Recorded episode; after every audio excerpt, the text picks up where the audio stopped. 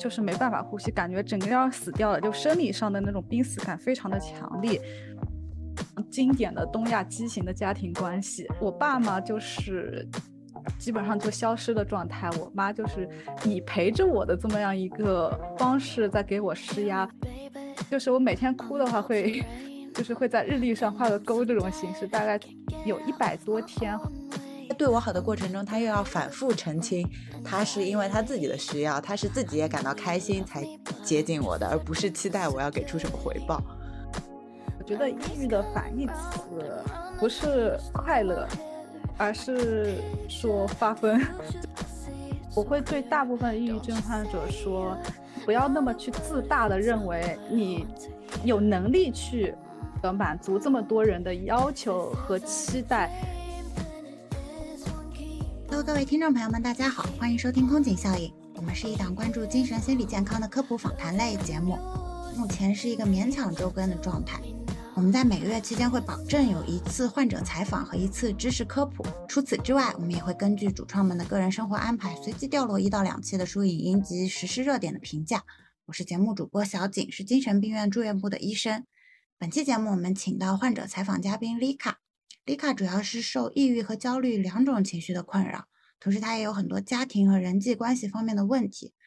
丽卡其实是我们节目编导夏虫在一次咖啡 chat 中认识的一个姑娘，她是在上海这边从事律师工作的。在那次咖啡 chat 中呢，我听夏虫说，这个姑娘给她整体的印象就是非常的热情、开朗、大方。但是在后面朋友圈的这个交流过程中，丽卡是主动报名了我们节目的受访，我们才知道，哦，原来她也受过精神心理问题的困扰。她的整个经历中会出现一些让我匪夷所思的人，比如说经营困难、申请破产之后人间蒸发的父母，大学期间飘忽不定的同性爱人，这都是会让我觉得她整个经历中非常让人痛心的不太稳定的因素。但是，就像丽卡自己说的，她在背负了这些所有经历上的 debuff 的同时，她还是自己努力做到了跨越这个抑郁和焦虑的情绪。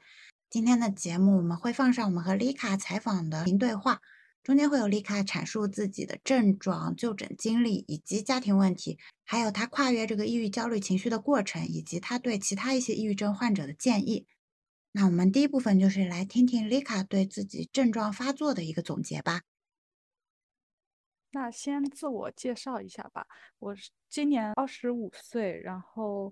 我现在的工作是律师，在上海这边工作。得过抑郁症以后，现在我自己认为是痊愈的状态。初次发病的话，印象中比较深的一次是大概在二零一六年，我大一，然后那个时候我晚上在写一些课题的研究，这种当时晚上的时候就。呼吸不上来，很难喘气，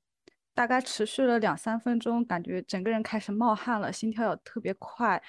但是就是没办法呼吸，感觉整个人要死掉了，就生理上的那种濒死感非常的强烈。我那个时候不知道病因是什么，就马上打了急救的电话，救护车把我送过去，给我吸氧，教我正确的呼吸方式，让我整个人放松下来，然后就结束了。呃，不过我第二天呢，就也没有说去医院看，因为我觉得身体舒服了。我当时在校的状态，整个人是非常压抑的。我就是说，觉得身体还 OK，我就不需要去医院了。某一方面也是心疼自己的钱啊什么的，就很现实。呃，也害怕说我自己请个假去医院什么的，会落下课程的节奏。后续的话就是断断续续，我压力会比较大，什么的话都偶尔会出现这样子的情况，而且后来病情越来越严重的时候，就经常会没办法呼吸。我那时候都当都以为是胃病的状态下去看了肠胃科的医生，然后那个肠胃科的医生他给我拍了一些那个片子了以后，他说没有器质性的问题，他就问我有可能是我的心理原因导致了这个胃的。紊乱啊什么的，然后我就开始去思考会有这个原因，然后很长的一段时间，就是说大概七八个月，我还是没有去看精神科的，直到我后来真的去精神科查了以后，跟医生提了这件事，他说是有这么一个可能存在的，然后嗯，就更反过来更加确定，我患病期间一个生理反应是也是有层次性的。首先第一点就是我明显的出现了那个记忆紊乱的一个情况，就我平时应该说是学习的也比较好，然后那个也比较认真的这种类型，我。我上课也很认真，那段时间我就明显到，我不管怎么样去努力听老师讲的课，不管怎么努力去看书本里面那些句子，就是看不进去。不是说不能理解他的意思，而是他知识就不进脑子。我可能看了以后，他过个一两个小时就完全忘光了。到后期就随着这个病症不断加重的时候，甚至出现了一些说。我小学同学或者初中的朋友，这些名字和人对不上，还出现一个，就是说有时候有很多事情要做嘛，比如说正常状态下我们会去区分一些事情要做的事情的轻重缓急，我今天做什么，明天做什么，但是这些相当于任务项的东西就会特别杂乱的出现在我的脑子里面，我没有办法去协调它们，嗯，就有点类似于。电脑中了一个病毒，然后疯狂的那种广告弹窗就弹到你脑子里面，就忘也忘不掉。它的顺序是乱掉，就导致我整个行动我不知道下一步要做什么，脑子很乱。我我感觉有很多事情等着我去做，但又好像没那么重要。嗯，哦，听起来其实是那个焦虑的症状，是注意力是不能集中比较明显。对，就很明显，因为就就我急着，但是我很知道自己。不应该焦虑，而且没什么好焦虑的。但是它就跟那个我刚才说的弹窗一样，就弹出来强迫性思维的那种感觉。哦，那你刚才说的那种要打幺二零的这种急性的呼吸困难的情况，后面还以什么样的频率在出现吗？大概是一个月。嗯嗯，我觉得跟女生的生理期也有关系的，就是一般例假前，那么就后面都能找到规律了。例假前大概四五天的时候就特别严重。那有的时候工作压力大的那两个晚上也会有，就一般频率也是看我那个，就是说学习的节奏啊，然后或者我有没有碰到其他的一些应激的事件。对，一个月大大概高发的时候三四次，低频的时候可能呃一个半月一次，这可能要结合到我一些家庭的原因，还有经济的状况。后面我实在实在是太想死了，那时候自杀的意愿太强了。当时还有一个症状是这样子的，我当时失眠很严重，会出现两三天没办法睡觉，就人很累没办法睡觉的症状，还会出现身体的那种僵硬，就四肢会发麻，紧张的时候就盗汗这种。到后面的时候，还有视线会模糊，比如说我经常发呆，就会看着门缝，我就感觉那个门缝比我以前看到的会粗一点，就是会放大一些视觉上的这种效果，是真的会有。最好判断的就是我连续的莫名其妙的哭，就也没有发生什么事情，然后连续的可能我那时候还会做记录，就是我每天哭的话会 会打一个那个。就是会在日历上画个勾这种形式，大概有一百多天，后面我就没有记录下去，但是会连续的一百多天，就每天都会哭。那像李卡在这次采访中提到过的一些症状表现，其实都是焦虑的一个症状。像很多疾病一样，焦虑其实也是分为慢性和急性的。我们比较常说的焦虑的情绪就是一种感受嘛。那慢性的焦虑可能就是说，这种焦虑并不是针对某件事情，而是说很小很简单的事情就可以引发这种焦虑的体验，比如说心慌、手抖、害怕、晚上睡不着觉，然后会对现实有很多很多的担忧，整个人很浮躁、很烦躁，这可能就是一种慢性焦虑的状态。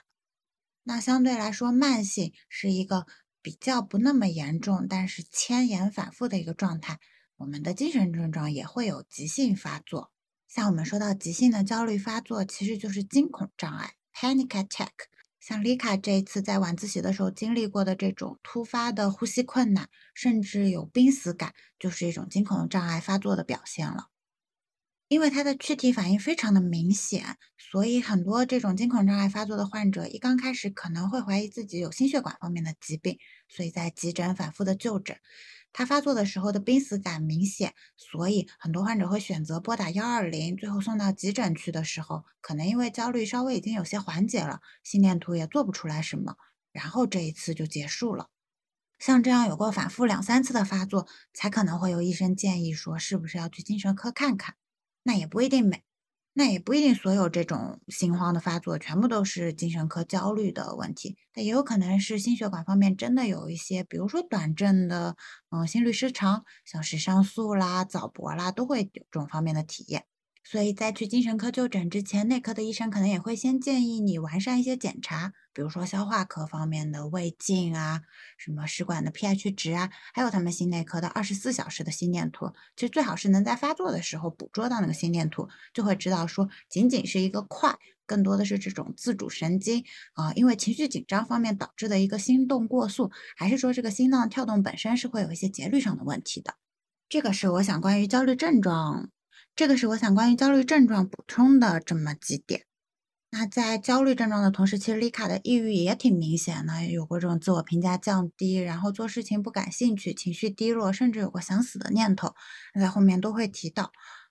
我们后半段的采访呢，还会提到一些他家庭和人际关系方面的问题和一些心理学的分析。在听这些故事之前，我们就再来简单听一下丽卡在精神科就诊的经历吧。概是在，呃，二零二一年的就两年前的四月份，做了一个决定，就是说决定去吃药，所以我就去看了医生，让他给我配点药。我找医生的过程是这个样子的，我先从百度上，就是那个百度广告上面，它会有心理咨询这个东西，我就直接找了一个附近的医院的这个端口，我就去问了，呃。医生，我想开药。我知道自己有抑郁症，就很直接的约了一个医生，以后去了医院，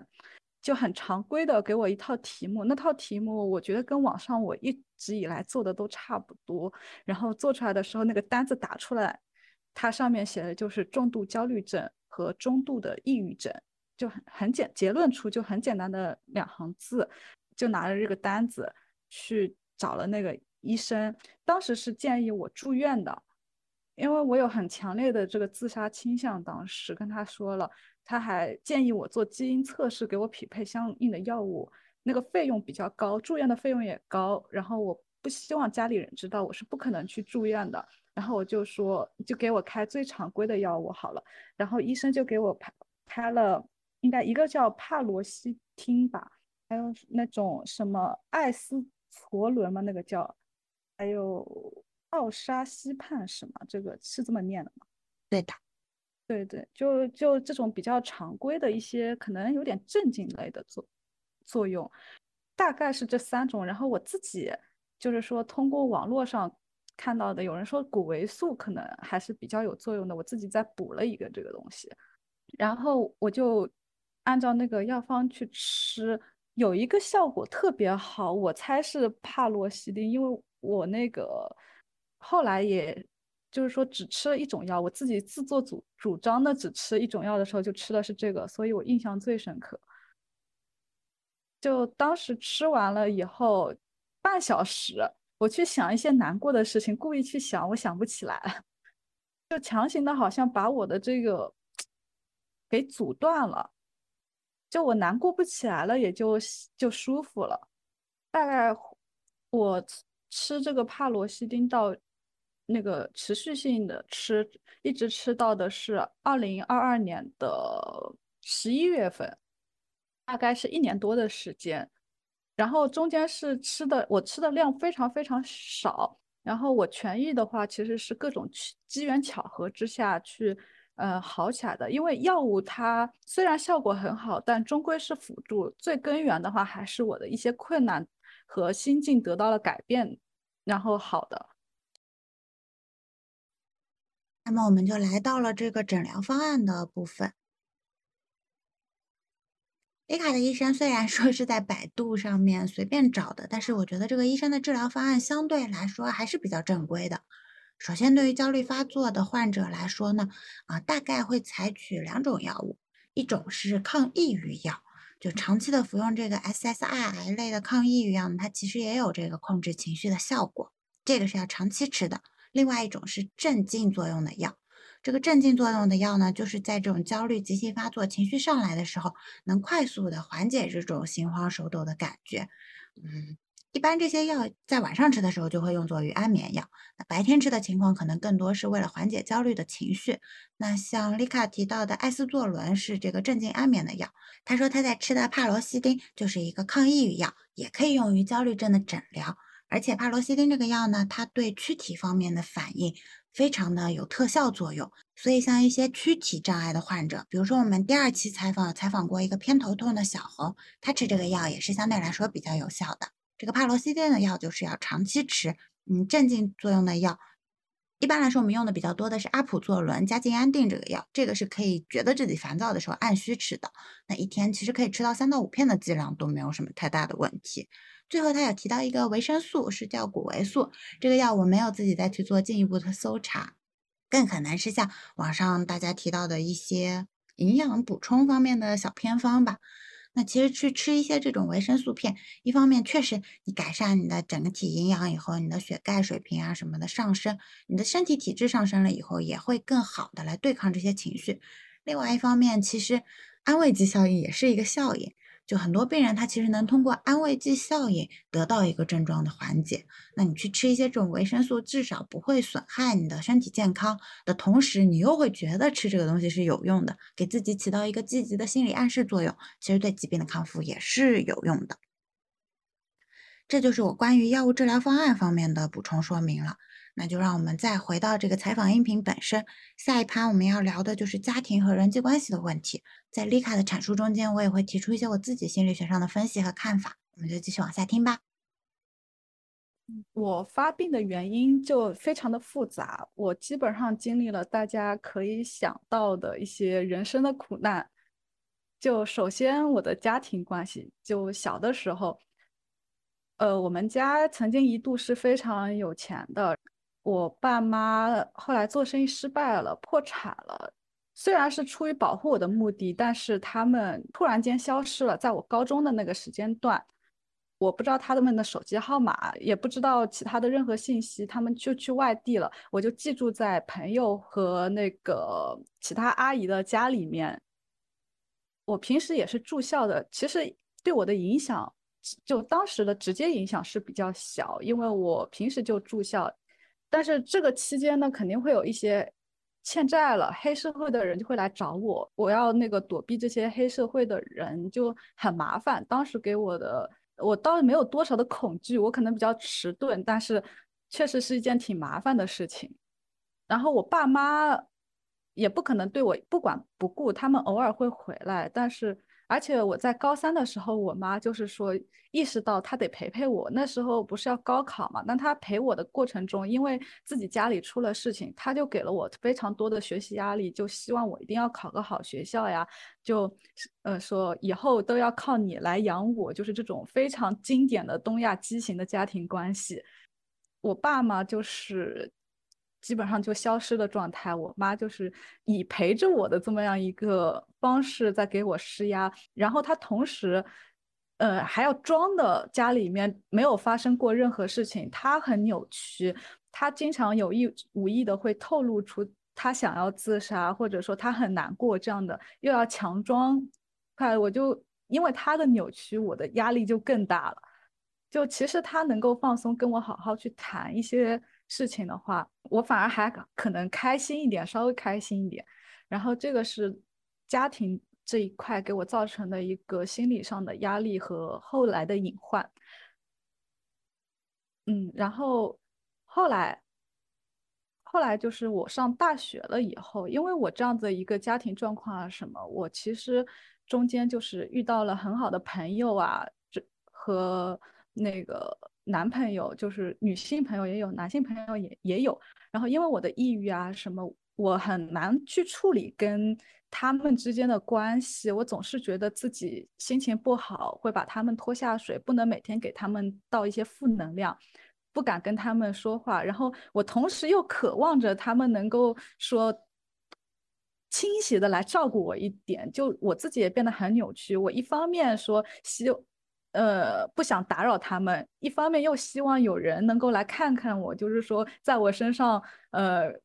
更多的来陪我呀，或或者说更渴望被爱嘛，就整个人都是心理上已经有点扭曲了。我朋友关系就很难很难相处，他们很快乐玩的时候，我有的我就开始变得很作，呃，作到就是他们之间玩的很好，我不愿意主动去加入，就想有人非要把我，非要他们来特地邀请我，让我感觉到我被在乎，然后我的心里就会很不平衡。对，确实会出现这样的状况，我同时又知道自己不对，就整个人扭嘛。哦，我哎，我倒觉得这个可能跟你的家庭也有关系，就是因为相当于就是其实你妈妈，呃，跟你的养育的那个关过程中，她给你的关注其实跟压力是捆绑在一起的嘛。虽然他消失了一段时间，然后他没有履行这个养育你的职责，然后可能在他回来了之后，就虽然你对他有很多这种期待和需要，但是啊，他的出现就是其实是跟焦虑的情绪一同回来的。你在他旁边，你渴望的可能是那个陪伴，但是可能他给你的更多是学习上的要求，所以可能就是就是会导致你对人际关系就开始有一点不对劲。然后我还挺能理解你刚才说的那一段，就是啊，你说很希望朋友主动来找你，我想象一下，就可能是一种心理，就是说你希望跟朋友待在一起，但是你又害怕说。啊，如果自己去提出那个要求，他们是很勉强的要陪在你，就是你又不想负这个 责任，所以你更多的是希望他们主动来邀请你，然后硬要把你拉到一个社交的关系中，然后在那个社交关系中，你就有权利感到开心或者不开心。但是如果可能这个陪伴是你主动要求的，可能你就是你就很希望自己表现出来的样子就是你很开心，你很享受这个陪伴。可是当时你的病症啊什么的。可能又会让你到一些负能量，所以就是他们陪上来的时候，你又有需要倾诉的负能量。但是可能如果一有人陪你，你就在倒苦水，你自己也对这个状态不满意，听上去就是很很匮乏的那种感觉。是的，是的，就非常的匮乏。然后这个时候呢，就有一个女生，呃，就是有一个女生对我。特别特别好，就她就是我说的那个主动会来发现我心理需求的那种人，然后给了我很多照顾，呃，不只是这种心理上的陪陪伴，她的，然后还有物质上的陪伴，就也是后来可以说就是被她掰弯了嘛，对，嗯，然后就他对我特别好，然后他也是有那方面的想法的，然后。嗯，后来时间久了以后，现在比较开放嘛时代，然后我也觉得能接受，然后接受了这段感情以后呢，就出现了一个状况，就是他后来有了关系特别好的男生，他就开始脱想要脱离这层关系了。对，哎，那你们两个当时就是是是有确定关系的这个动作吗？还是只是说就是感觉有一点暧昧的那种女生朋友？嗯，有确定的动作的是，所以说就非常的难受，然后就相当于我在，就从好不容易好起来了以后，又掉到一个很痛苦的一个情形，是有一个谈分手的过程，还是说他跟这个男生朋友关系变得很好？这件事情是怎么让你慢慢察觉到的呢？呃，他跟其他男生关系特别好的时候，我是知道的，而且我心思也比较重。我当然是非常喜欢他，我那时候是默许的，或者说其实是支持的，因为我太清楚，可能说家里的压力啊，什么东西，我是充分的理解他的这个行为的，就是说，而且我那时候就给了助攻，你知道吧？就就是我们都是很好的朋友，我我当时的时候就在想，我其实是能够预见到，一他未来可能会找男朋友，二。就是哪怕我是一个男生的话，我自己抑郁，然后我家里条件又不好，我真的能跟他走下去吗？其实我当时就是怀疑的，对。然后如果有一个男生能够对他很好的话，然后他也非常喜欢那个男生，我是完全会支持他的这个决定的。我甚至是说愿意说去支持他们两个人在一起。比较难受的其实是后面我可我再继续讲下去的事情，就然后我和他的分手就是比较和平嘛。就我的理智告诉我我要支持他们的决定，这是我通过我的理性分析得出结论。但我确实特别喜欢他，然后他给了我很多支持嘛。那我不可能说我是一个纯理性的状态。我也后来就我就是真正看到他们两个在一起的状态以后，我其实是受不了的。然后也试图去挽回过，但没有办法。然后后来也就过去了。呃，这边后来的话，我就跟他们都没有联系了。以后，那那个男生你知道吧？他精神出轨了，然后那个女生受到了很大的打击，他又回头来找我。他回头来找我的时候，那个时候，嗯，就大概过了四年，他回头来，呃，重新找我，也没有说要在一起，只是做朋友。然后做朋友的时候，那时候我自己也完全放下了那段关系，所以我后来也是找了男朋友。那因为那个女生，我也不知道她当时怎么想的，反正她就做一些比较窒息的操作，她想要跟我们两个人在一起。对，然后这段关系就非常炸裂。然后等我发现他这种行为以后，我就整个人都心态崩掉了。哎，那他是怎么就是默默缓缓做这件事情？他就是跟你联系的同时，他很积极的在联系你的男朋友，是吗？他们两个本来就是说是大学同学，我我们几个圈子太小了，就从小到大的圈子都是跟他是高度重合的，我们基本上认识的人都都一样，大家都关系很好。然后他们两个先是同学，但是那个男生的话一开始是。喜欢我的嘛，但是我是一个很不太会表达的人嘛，然后基本上就相当于那个男生跟那个女生，他们私下里会开始讲一些就是说话题，说哎我怎么又生气了呀，要怎么样怎么办，然后他们的关系就变得特别好，对，就是他们两个会在私下里进行一些。比如说猜测我的行为啊什么，就导致他们的关系好像他们的思维是一致的，就开始跟我有隔开。那个女生，我她可能后来的这半段，她也不是说多喜欢我了，她是说出于对我的抱歉，然后她想要补偿我，但是 用一种很奇怪的方式在补偿。对她基本上是那种思维，她想要跟我。嗯，长久的在一起，然后但是他又不想以那种公开的身份，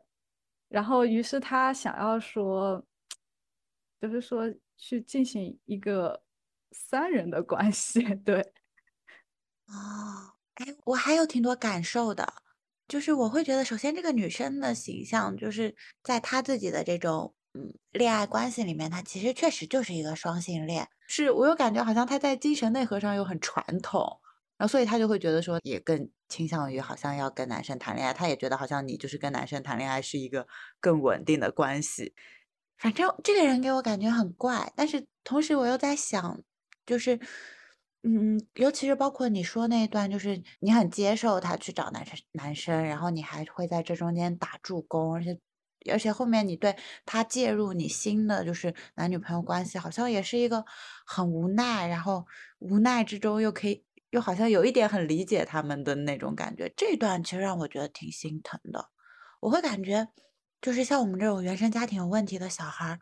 那个尤其是在恋爱关系中，那个配得感会非常的不够，就是匹配的配，得到的得嘛。就是你好像会一直强调说自己因为有这个抑郁症，你自己不是一个很好的对象，所以对方要对你做什么事情都是合理的。这可能一方面确实是自尊水平不够，不够爱自己，会纵容对方伤害自己；另外一方面，我会觉得说这可能也是一种防御，就是你一刚开始就把自己放得很低，你不去主动的索要，你也不不去想，就是我。应该得到这些，而是就是说啊，我什么都不配，那可能给你一点，你就会开心一点，就可能也是一种防御。但是，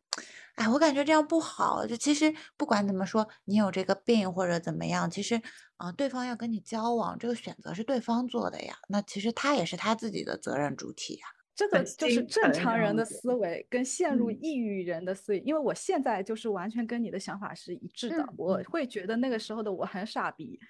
就是刚才你说的那一段话，我是非常赞同的。就很多东西，他是他来找我的，我就接受的。这回事情是我走过了抑郁期以后才发现啊，原来是这样。然后陷入在抑郁状态，这个思维他就是这样子，走不出去，知道不对，但是我不知道什么是对的。那你觉得这个就是啊，自己好像低人一等啊，然后就是随波逐流就好的这种状态，主要是因为抑郁症的这个帽子，就是因为我是抑郁症导致的，还是一些什么其他别的原因？还是确实就是当时的这个病症让你主观上有这种注意力，就是力不从心的感觉，所以你也没有办法经营关系呢？就这个这个里面的原因是什么呢？有自己试着归纳过或者有想过这个问题吗？我觉得就是导致我会逃不出这个的话，我只能说，这就是为什么抑郁症它是一个病，它就是走不出去。我很清楚的知道你刚才讲的那一些，就是说，嗯，什么我抑郁症的这个帽子啊，其实不是的。就我其实很不在乎说，呃，我我甚至是大大方方可以说我有抑郁症这个病的人，但是这个就是说。就像是脑子它缺了这么一块东西，我就是做不到，就更倾向于你刚才提到那个力不从心的感觉。嗯，我知道，但是我做不到，就很神奇。然后我还有一个非常严重的一个症状，就是，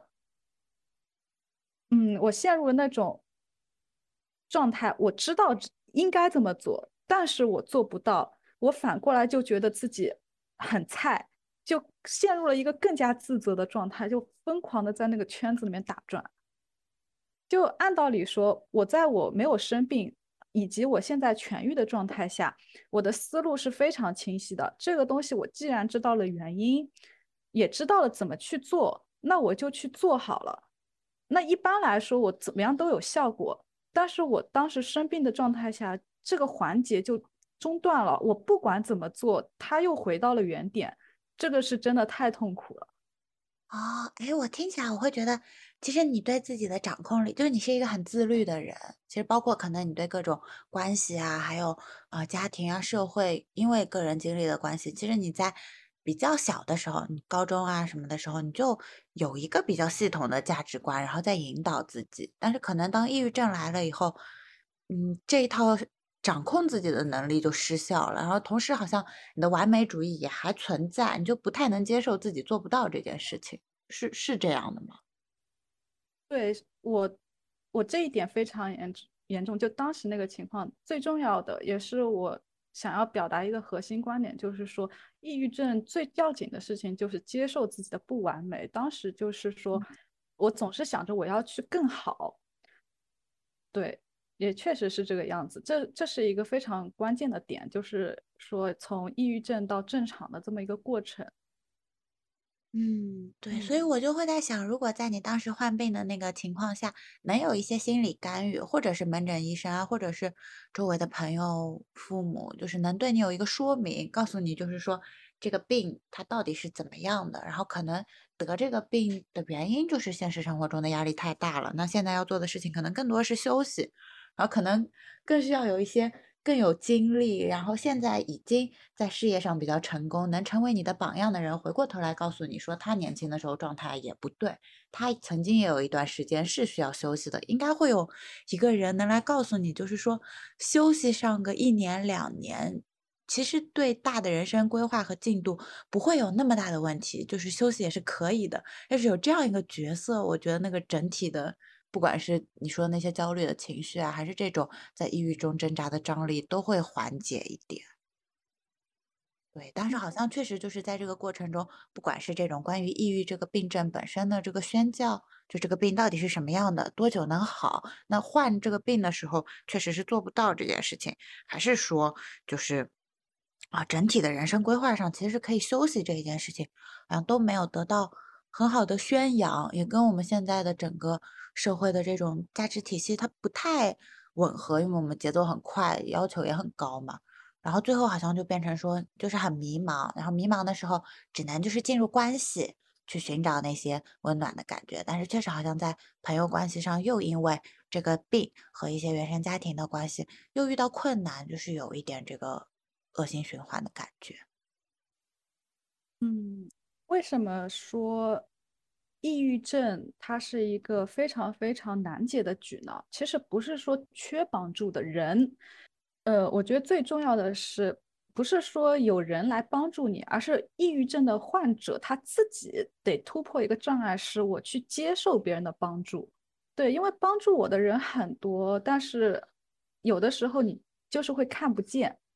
哦，我当时还有一个情况，因为我的局比较死，是为什么呢？我是非常需要经济帮助的，别人可以说我去休息。因为抑郁症的这个原因，我知道家里的经济环境不好的情况下，我会想着靠自己去打工。对，然后我非常心疼。我那时候吃药的时候，一个药我记得，我好像算了一下，哪一版药单价就一片药片要十五块钱，那相当于我一顿饭了。我是非常心疼这个钱的。然后我去花钱买这个药的话。我的生活费是不够的，我也我不敢向爸妈去寻求支持，我不会去接受别人给我的经济帮助，哪怕他很大方的给我，那只会给我带来更大的压力。我不能接受说我没有来由的去接受别人的好意，我就通过打工的方式，呃，我大学的时候就相当于白天上课。然后晚上我睡不着，不是失眠嘛？我那时候也不想活了，我就去外面打工。我就想，我我我是大半夜十点钟就那个物流中心、双十一那种，就是扫那个快递，这些活我全部都干过，就是为了赚到那些钱，就是我自己的钱。然后，所以我觉得最重要的是什么呢？你抑郁症患者，你得去思考说，我去接受别人的帮助，尤其假如说。就除了心心理层面的话，哪怕是这种金钱的帮助，也说要突破一个障碍，是你得去接受别人的物质帮助。这一点可能对很多抑郁症是比较难做到的，因为会会就是世俗观念告诉我，就有点像捞女，就像讨饭的。对。那在你患抑郁症的过程中，你说到你很困难去接受别人的帮助，那。确实有一些什么样的人向你提出了帮助呢？比如说你刚才说的哪些物质上的呀，就很多人给我物质上的帮助呢，是有意无意的，就是会给我塞非常实用的礼物。尤其是那个女生，那个我一开始不接受别人给我的礼物，那个女生她就把我狠狠地骂了一顿，她就告诉我，学习接受别人的好意，也是对别人好意的这么一个认可。然后我是从被他这么骂过一顿以后就清醒起来的，去学着去接受别人的帮助，可能就饮料啊、食物啊、蛋糕呀这些就很小。然后，但是我吃了这些零食以后，我饭钱就省下来了。对，哎，其实我刚才包括你说关系的那一段的时候，我就一直在想这个女生，就是我们故事中反复提到这个女生她的这个形象，就是比如说在我们自己的社交能量比较低的时候，可能。对于我们来说很有魅力，或者真的能帮我们打破那个死局的人，就是会会是这种就是侵入性比较强的人。你你懂我意思吗？就是他会骂你，然后他会把你从那个自己的小空间里面拉出来，然后陪着他去做一些事情。但是回过头来，我就在想，他这种性格的人呢，一方面确实是热情是好，但是另外一方面，可能他自己就是对不管是对爱的需求还是对关注的需求，也是会比较高的，而且他建立关系的方式。哦，可能会比较快，比较急，所以他就能在你那个抑郁的情况下还能再接近你嘛？就是他是一个，就是那个破冰的，然后闯入的角色。但是其实以我的观察，就是说我生活中大多数这样的角色，尤其是在亲密关系里面。尤其是涉及到谈恋爱，就是一上来就对我很热情、很喜欢我、很照顾我的人，其实他他自己的需求也很大，然后在我身上投射的期待也会很多，所以他后面不稳定啊，然后跑走啊，然后回过头来发现，就是其实我们的关系跟我们想象中不一样的情况也会很多。所以我在想，这个里面好像有一种危险性和一种矛盾，就是说，嗯，一个比较健康的，就像我们刚才得到。提到的两个人都有配得感，两个人都有安全感的这种关系，它可能是很慢、很很就是徐徐展开的。但是这种徐徐展开的健康的关系，其实在抑郁的状态下是会被隔绝的，它就没有办法开始。那能在抑郁的状态下开始的关系，就会是相对来说比较浓烈，然后互相对双方的这种情绪情绪体差会变得比较敏感，就是相对来说那个纠缠度会比较高。但是这种纠缠度比较高的关系，它在提供这种啊情绪上的价值的另外一方面，其实对方一动荡，然后你又是动荡，你们整个关系就很动荡。这个会让我觉得，就是是 我在跟你聊天中的一个思考。嗯，没有错。然后我在聊的过程中，可能是其实整个过程是非常漫长的，但是我现在浓缩起来了，就挑拣了。我跟那个女生的背景是这样子的，我跟她初中就认识了的。我的抑郁是发生在了那个高中高，大概是高二、高三的时候，是一个迸发期。也就是说，我们前面其实已经认识了四五年的状态下，一直从来没有吵过架，爱好也相投，然后。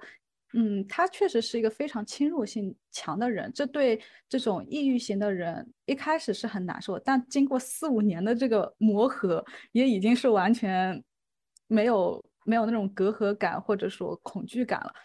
呃，后来我遇到了他这种倾倾向性很强的人，也其实说作为 I 人来说是很难去接受的，就是说他太迅速是我不能来能接受，但是他恰恰好就是那么一个我已经认识了。四五年的状态下，而且他的侵入方式非常的温和温和的。他虽然会说黏着你啊什么，但你如果拒绝的时候，他也是很就完好完全没有伤心的那一种，而且是锲而不舍的，会比较柔和的方式来，就是说来缠着你，不是那种你非要怎么样，非要怎么样。我会感觉人在这种能量比较低的情况下，其实期盼的那个理想的对象的形象，有一点像那个照顾者的形象，就是可能是那个婴儿对妈妈的期待，就是说我希望得到爱和关注，这个人要对我好，同时在对我好的过程中，他又要反复澄清，他是因为他自己的需要，他是自己也感到开心才接近我的，而不是期待我要给出什么回报。我感觉那个其实还挺重要的，然后。呃，回过头来，可能在我自己就是分析自己和我在跟心理咨询师聊的过程中，会发现说，哎，其实我们投射在这个比较外向型的、侵入型的、温和的人身上的那个形象，可能就是童年一些对母爱的缺失。你说的非常对，因为我跟他平时的关系里面，他是以妈妈自居的，对他就是一个。他很清楚的知道他自己就是一个圣母，然后我也知道，我也我经常跟他说，你就像他就像我妈妈一样，我所以说反复的在跟他思在思考，我跟他之间的关系其实很有意思。你要说我们是朋友的话，那肯定不是；如果是恋人的话，其实好像又不那么多有这种性方面的成分。说实话，是真的，就呃，他更像我妈妈一样的角色，但是很怪，你知道吧？然后我就很难去定义我跟他之间的关系。我们两个人也反复的去盘过这个问题了，我们俩到底是什么一个关系？最后是没有结果的。然后我们就一致觉得好烦啊！为什么要去定义这个关系？只要两个人开心就好了，那没有错啊。然后，呃，但是很明显一个问题就是，你不去定义我们这样的一个关系，不给我们做一个界限的话，后面就会特别的混乱。是，所以我就在想，比如说你你提到你们刚才你们的关系构成，可能更多就是像一个呃母女，然后可能就是你满足了想被照顾的需要，然后他不知道为什么，因为他的各种各样的经历，他有一个就是很想照顾别人的需要，然后都被满足了。那我觉得这个其实就是一个在那个当下对你们双方来说是一个至少是互互给互足好的关系。但是可能这个关系离这个世界定义的那种健康的情侣关系，它是会有出入的。但是在那个当下，它能运行就是好。但为什么我们要去定义什么是健康的，什么是相对来说畸形呢？就可能甚至包括抑郁情绪和就是普通的我们说的心理方面没有疾病的正常人，这个区分又为什么要去做？我觉得还是因为就是不好的东西之所以要说它是不好的，就是因为它发展到后面会有危险性嘛。对吧？那其实你跟那个女生后面其实也不太好。那你们现在还在联系吗？现在应该说不联系，但是又很，就我们两个人发生什么大事情的时候，就会通过书信或者什么，就总能说找到对方。就是说，他之前吧，他跟我不是说了，他跟那个男生有纠缠以后，我就他们两个人有在一起一段时间。呃，当然也走不下去，因为他们两个其实，呃，没有那么的互相喜欢吧。然后他们俩分手的时候，他给我寄了礼物，寄来了道歉信之类的。然后，嗯，就就是这种程度。然后短暂的讲个两三句话，没有微信好友，没有任何的好友，就直接会互寄东西。但是你说下一次会有吗？谁也不知道。嗯。但我觉得，我就不知道他的整个人格啊，他的做做事的方式，会不会也在这个经历中成长，然后你们两个可以互相都达到一个比较好的状态。但我觉得，如果他还是几年前你学生时代的这种形象的话，其实对你的心理健康也不好。那种那种感受啊什么的，会联系到当时，可能会有点 trigger。那最后就是方便再讲一讲你现在的啊整个精神状态。你不是说你已经走出来了吗？那具体是怎么解决的呢？这些恋爱上的和经济上的问题。呃，怎么说？最重要的问题就是我有工作了。对，工作真的是非常重要的一件事情。那我的基础能够保障了以后。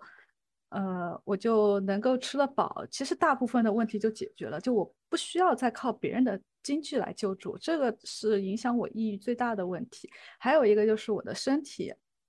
呃，恢复了健康，嗯，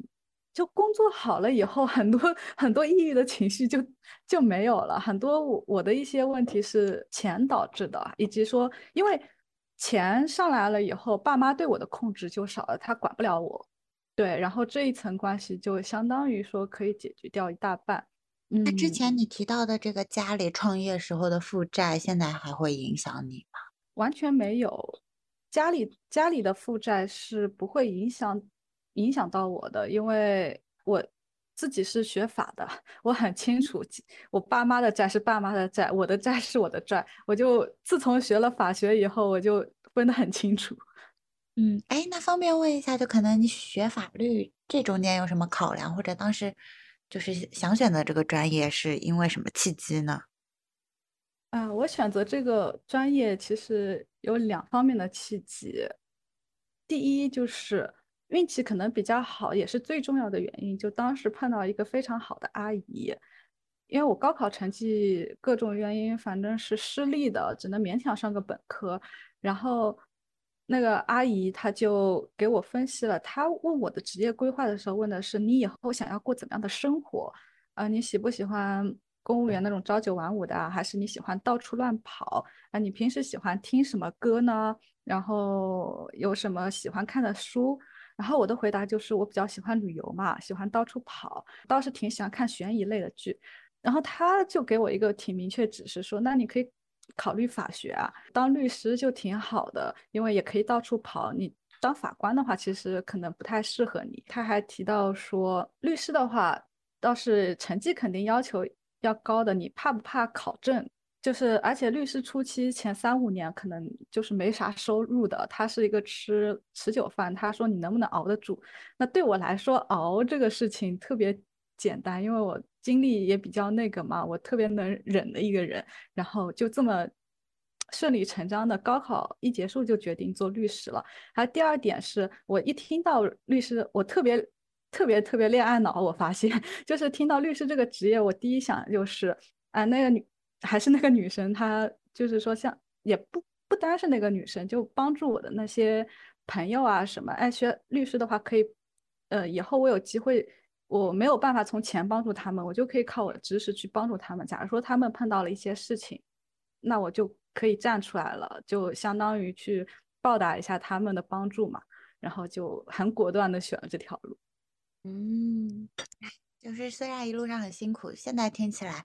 就其实还是结局还是好的。那呃，整个这个你觉得就是你陷入过抑郁啊、焦虑，然后吃过药，现在又康复的这一整个事件，你觉得对你现在的生活有什么影响吗？比如说你在情绪这方面的认知啊，或者会不会有一些就是这种后遗症、害怕的感觉还残留在这里？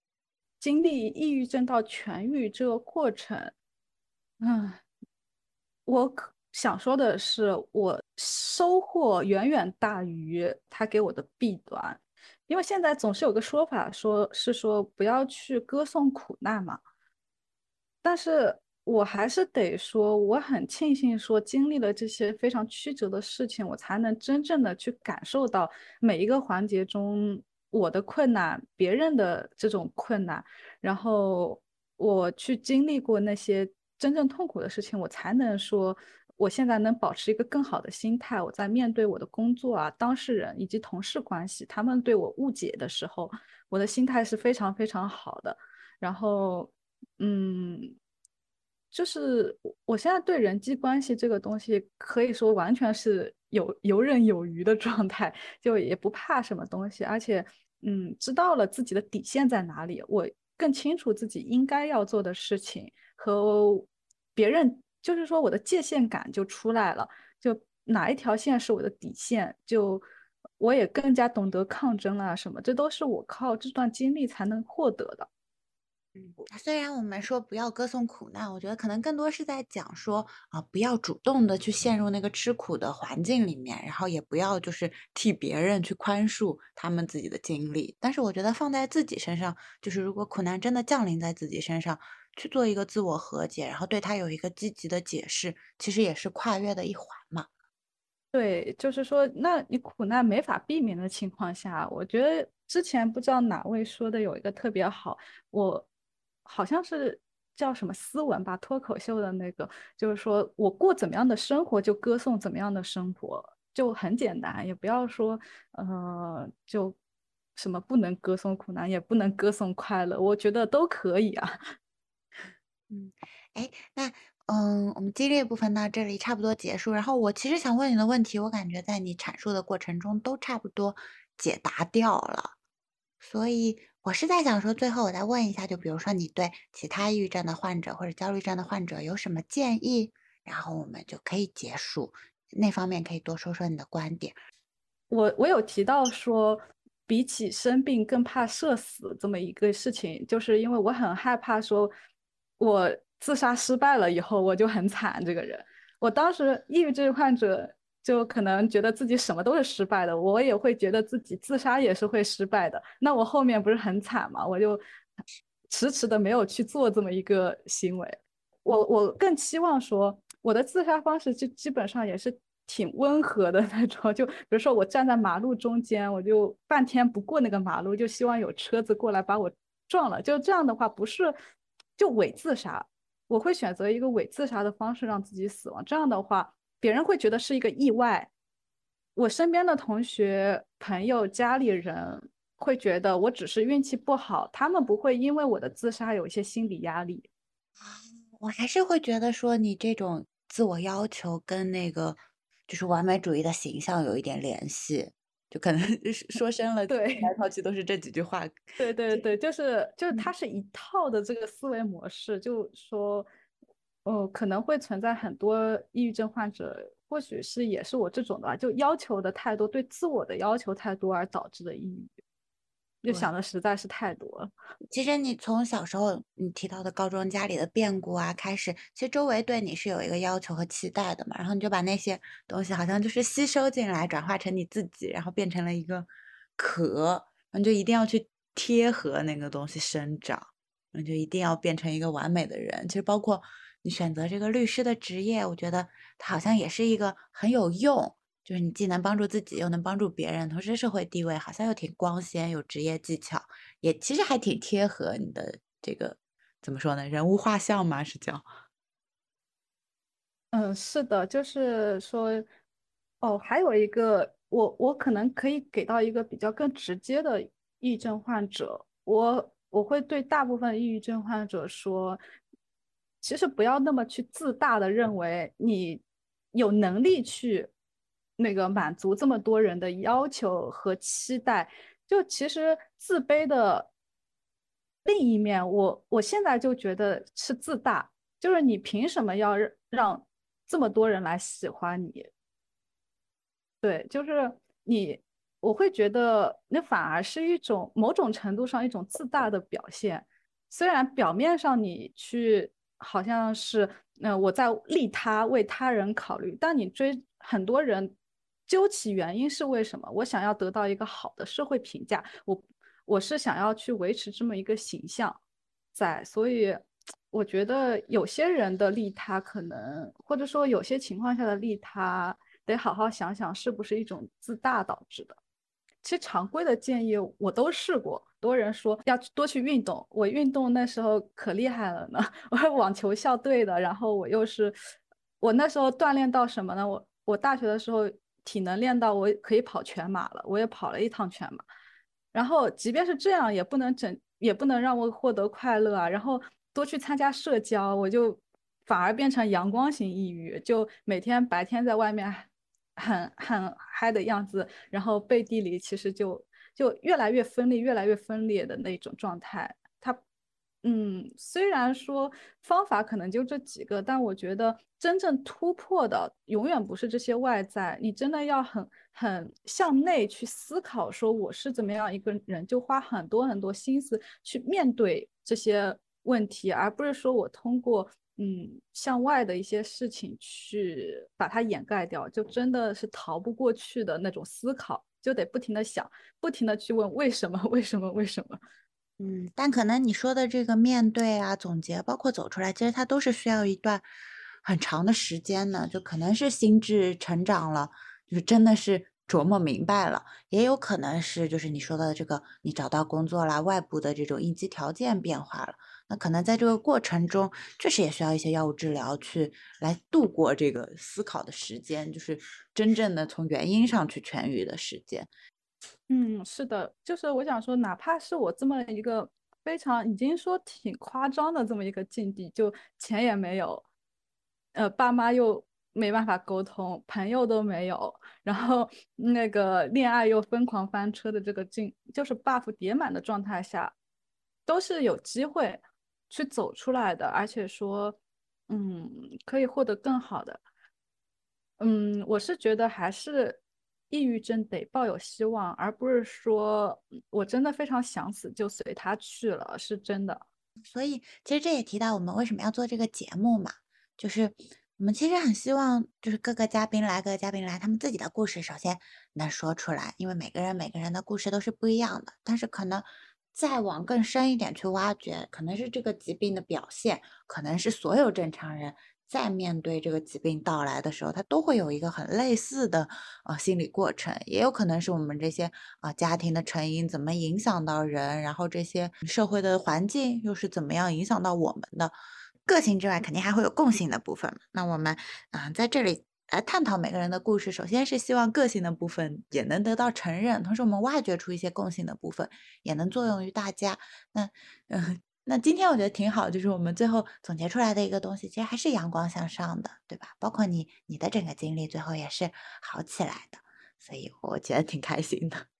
是的，是，所以也是想要说，就觉得这个节目非常好，提供了这样的个平台，然后。能够互相交流嘛？确实，因为我自己在抑郁的过程中也会去搜这些东西，然后现在大数据我觉得比以前要危险，是为什么呢？我当时陷入抑郁的状态的时候，他微博呀什么，他们 A P P 之间的数据是会互相挖掘的，其实，然后你会发现每个平台上怎么谁谁谁都抑郁了，自己已经抑郁的情况下，嗯，然后。你搜到的东西都是抑郁，其实很危险，真的很危险。嗯，对。但是回过头来说，就是，嗯，可能自己在抑郁情绪的时候，发现，哎，谁谁谁哪个明星什么的也抑郁了，最后他的结局不好，或者周围我看起来很强大的人，他也得了抑郁症，会是一个负面的信号，好像就是说这个疾病的掌控力太强了，侵蚀到了周围的每一个方寸。但是回过头来又说，其实抑郁症它是一个发病率很高的病，尤其是我自己很能感受到，我在读了精神科以后，我周围的亲朋好友都会来。对我有一些病症上的咨询，那在我读精神科之前，我是不知道的。然后我我有很长的一段时间，我会误以为说，哎，我是不是天选之子？就为什么我周围的人都在得这个病？后来我意识到了，其实是因为我选了这个专业，大家才来更多的跟我来讨论这个事情。可能我们只是做普通朋友的情况下，他都不会告诉我他有过这个病，有过这些困扰。所以就是，嗯，其实抑郁症的发病率是很高嘛。那像今天我们提到。呃，丽卡可能主要也有这个焦虑方面的症状，那焦虑方面的症状可能它的就诊率也很低，也就更低了。这些情况都是普遍出现在我们的生活中的。那同样都是抑郁症、焦虑症的患者，他也有这个情况的轻重缓急啊，有像丽卡这样主要由现实因素导致的，也有可能莫名其妙的就是一些生物化学的这种。啊，遗传啊，基因突变方面的因素导致的都有可能。现在学界也没有一个很明确的答案，那就是每个人的具体问题其实都可以具体分析。那我们今天分享的故事，可能有能帮助到你的部分，有让你觉得很有共鸣的部分，也有可能会甚至会引起你不好的感受，就说啊，他这样的人怎么都抑郁了？或者同样都是抑郁症，这个采采访嘉宾好像比我惨多了呀，他怎么就走出来了？我为什么还没有走出来呢？就希望大家不要有这些想法。就意识到这个东西很常见，那既然这个东西常见到这个程度，就是各种各样的人都有可能得，各种各样的人都可能有不同的结局。还可以补充一点，就是我觉得抑郁的反义词不是快乐，而是说发疯。这是我自己的理解，就是说，嗯，抑郁的当时一个很，嗯，就是抑郁它是这个样子，就我不是说。呃，我快乐不起来，而是说我，呃，也生气不起来，就没啥情绪，就是那个感知力后面就变成非常的迟钝。我我就别人不管做什么，后来就整个人是麻木的状态。我吃这个东西感觉也不快乐，或者说好不好吃，就感官都会变得迟钝的一种感觉。嗯，那我也提一点，我觉得对，就是对我来说，可能我见到的病人啊，还有我自己的个人经历，我觉得抑郁的反义词应该是平和，就是那种佛系，就是可能在抑郁状态的时候，不管一件什么小事情，他对我的那种焦虑和难受的体验都是排山倒海的，可能就是我忘记带钥匙了，或者是我出门的时候发现一个什么东西丢掉了，然后就是他就会马上引起我一系列对自己。行为模式啊，然后的怀疑，然后对未来的这种绝望感，就那个情绪都是排山倒海的来的。然后可能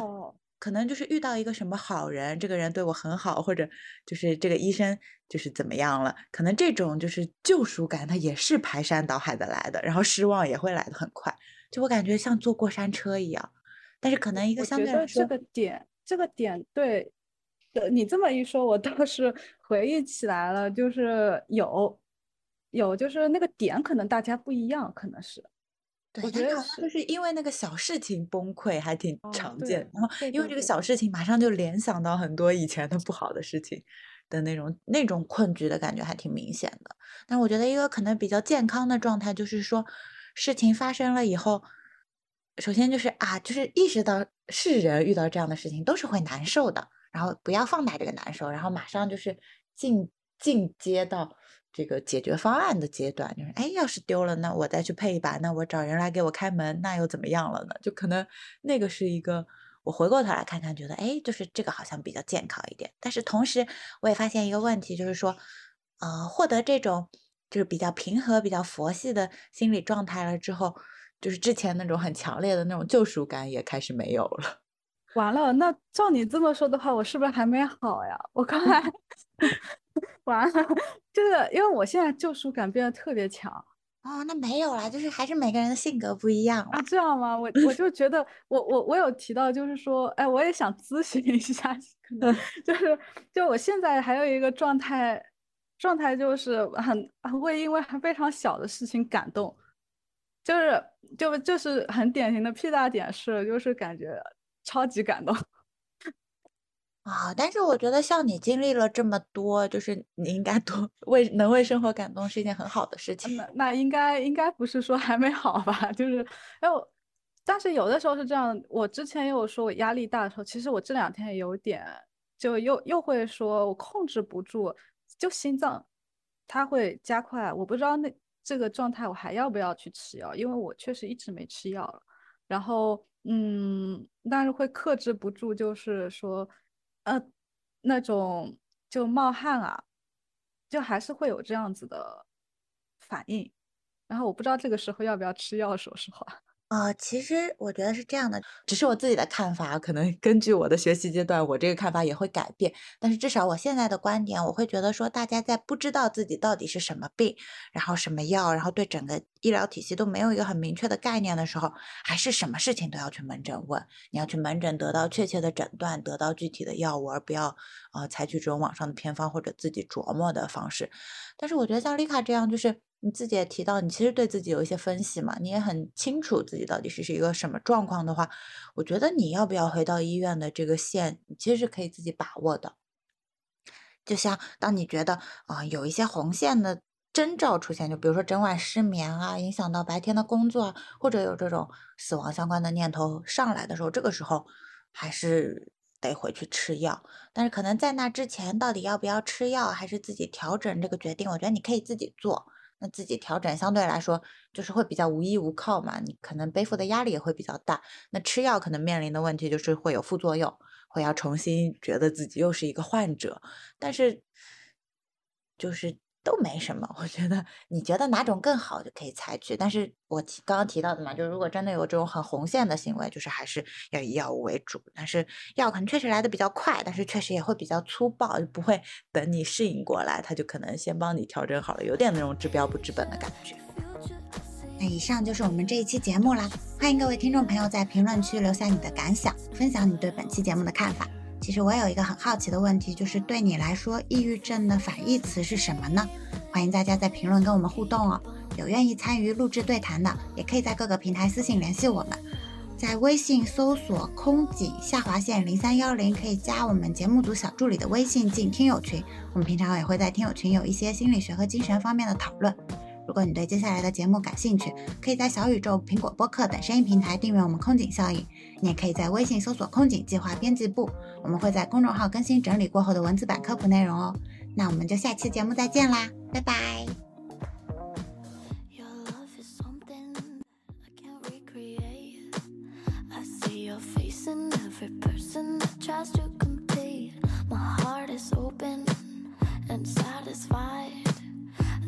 The shade of blue is waking up by